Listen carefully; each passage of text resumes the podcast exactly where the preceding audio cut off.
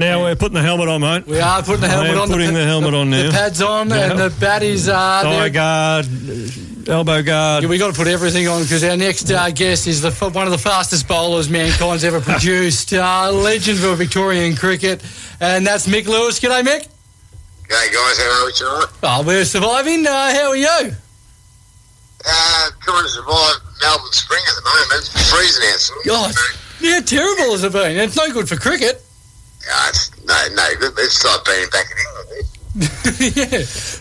Uh, Mick, it's was here. What are you What have you been up to, uh, uh, cricket wise? And uh, yeah, what else is going on in uh, in the fast bowler's life?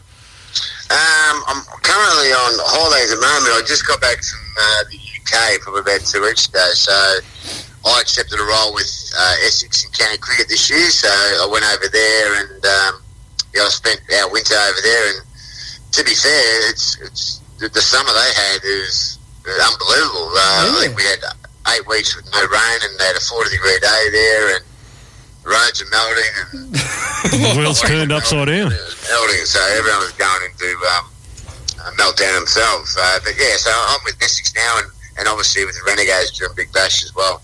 As the build up to the Big Bash, uh, anyone we need to look out for that's uh, looking like Mick Lewis? No, there's, there's only one Mick Lewis. Isn't there? thank, thank goodness a lot of people would say. You did come through an era there, Mick, uh, where where fast bowlers were still mean and uh, and and f- putting fear in the batsmen. It seems though uh, that the, the the batters have taken over. They they don't seem to be frightened by 145k sort of bouncer coming at them now, especially in the the T20 game. They're putting them over the fence. Yeah, I, look, I mean, I think with that, with, with the rule changes, you know, they like one bounce and over and stuff like that. So I think as fast as you, you got to use it, you got to be smart the way you use it. And like, they obviously use it sparingly, but I think the batters are that good these days. The, the technology of the bats, it's as soon as you get hit, they're a bit of, not afraid, but they're a bit reluctant to actually go back to the well again, especially if someone plays the short ball well first up. Mm. Um, you know, sometimes the players are a bit reluctant to go back to it, but you know, the bigger grounds here in Australia, you, you've got to use it. You've got to use your bouncer. I think a lot more, but um, I don't think they use it enough. But you know, what would I know? Well, I think I think with cricket though, we, we have to as a viewer, we have to have the ball, you know, beating the bat or the ball doing something. I know we, we like batsmen, but without taking wickets, it becomes, especially in Test cricket, it becomes a little bit sort of sort of boring. So the I think the pink ball test is is good for cricket. What what do you think about the pink ball? Yeah, look, I mean, obviously the pink ball reacts differently uh, once you get the dusk, um, and obviously when the lights come on, it, it starts. Don't know, don't know why. And no one's sort of figured out why, but it obviously starts going around corners a little bit more. Um, look, it's look, it's, it's. I wouldn't say it's a gimmick, but it's something new. It's something different. It's.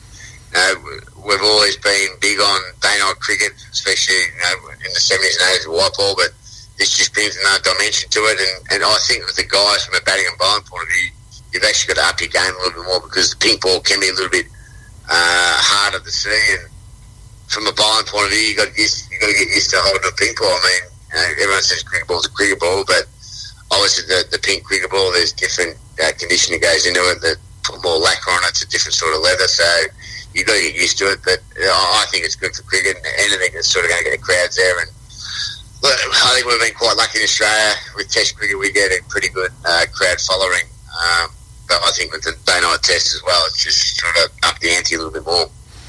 And we uh, we talk about Victorian cricket and Victorian bowlers. What did you make of? Uh, and I was there on the day. Luckily, Scotty Boland with his, uh, his I think it was six for seven on uh, day three of the MCG Seven test. for six. Seven for six or Seven something. for six, yeah.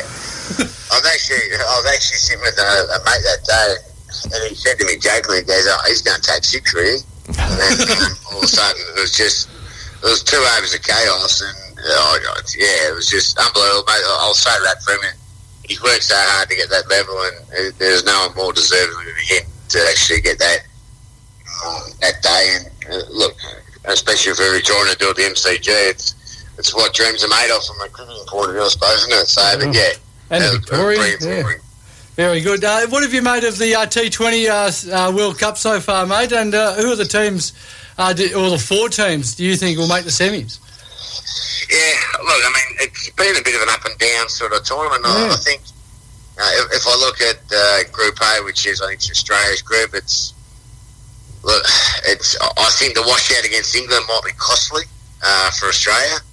Um, obviously, the MCG the other week, so you know it's New Zealand uh, losing to England the other night, and, and they're all on same points now. It's, it's going to be hard for Australia, I think, with the net run rate so uh, poor, unless they smash Afghanistan and then New Zealand or England have a loss and, and, and it's, it's a bad loss. It's, it's going to be hard for Australia to make the final.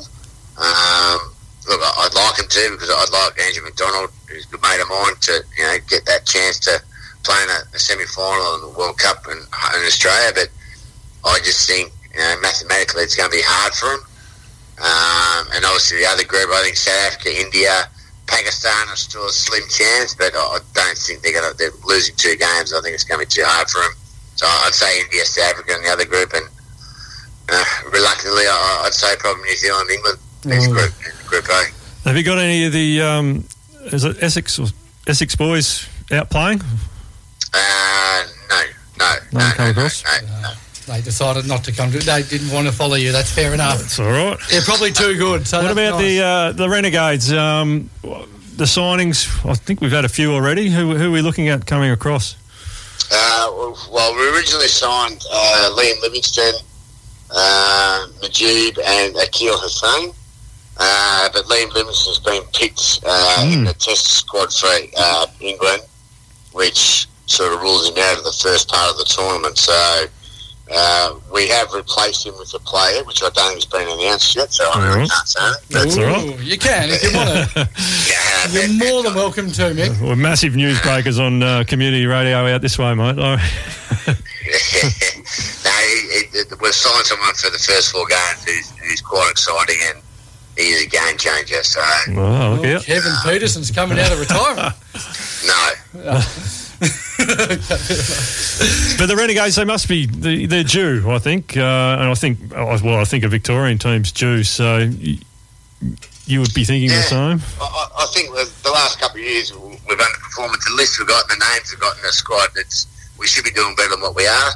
Um, obviously, David Saker took over last year, and um, you know he, inherit, he inherited a list, but you know he's, he's looking to shake it up a bit this year and do things differently. And with some of the conversations I had with him while I was in the UK, and, and some of the things he's got planned, it, it's quite exciting. And I, I, I think you know we're, we're in for a good tournament this year, hopefully.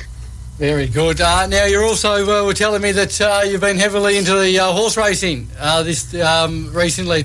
How was yesterday for you?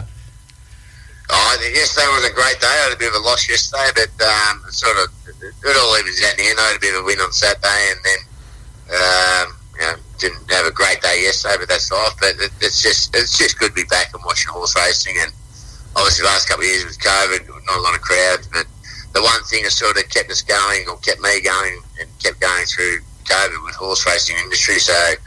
Um, you know, I love my GGs and I got the Ascot. I was over there, so yeah, so it was going well. But I'll settle, settle up again tomorrow and see how we go. And uh, just on yourself, how's how's the body sort of pulled up after all those years of uh, fast bowling? Yeah. Yeah, not too bad. I mean, I still get around. You know, I do it sort of like try and get to the gym a couple of times a week. Do a little bit of a Cliffy Young shuffle around the parks where it is, and um, not too bad. I mean, I, I was quite lucky. I was quite fortunate. I never had any major injuries. I only had one operation. Had no stresses that I knew of. Um, just a lot of soft tissue stuff and um, things like that. But you know, these days, body's in you know, reasonable nick, I suppose. Um, could probably do lose a couple of kilos, as my old man told me. But, um, but uh, yeah, no, I'm still getting around all right, mate. It, don't need a Zimmer frame yet. That's good to hear, mate. That's good to hear. Hey, Mick, we might leave it there, mate, but uh, look, we'll, we'll try and catch up with you uh, just before the BBL starts and uh, see how the Renegades are looking. Perfect, mate. Thanks, guys. Appreciate the chat. No worries. Thanks. Thanks a lot. Here we go. Uh, Mick Lewis, the former Victorian fast bowler, played a few games for Australia as well. had, had the had the streak, had the fast bowler streak in him, and he did. You know, Yes. he's back bowling there with you know blokes like Tait and, He was then, wasn't he? Uh, yeah, a few others. So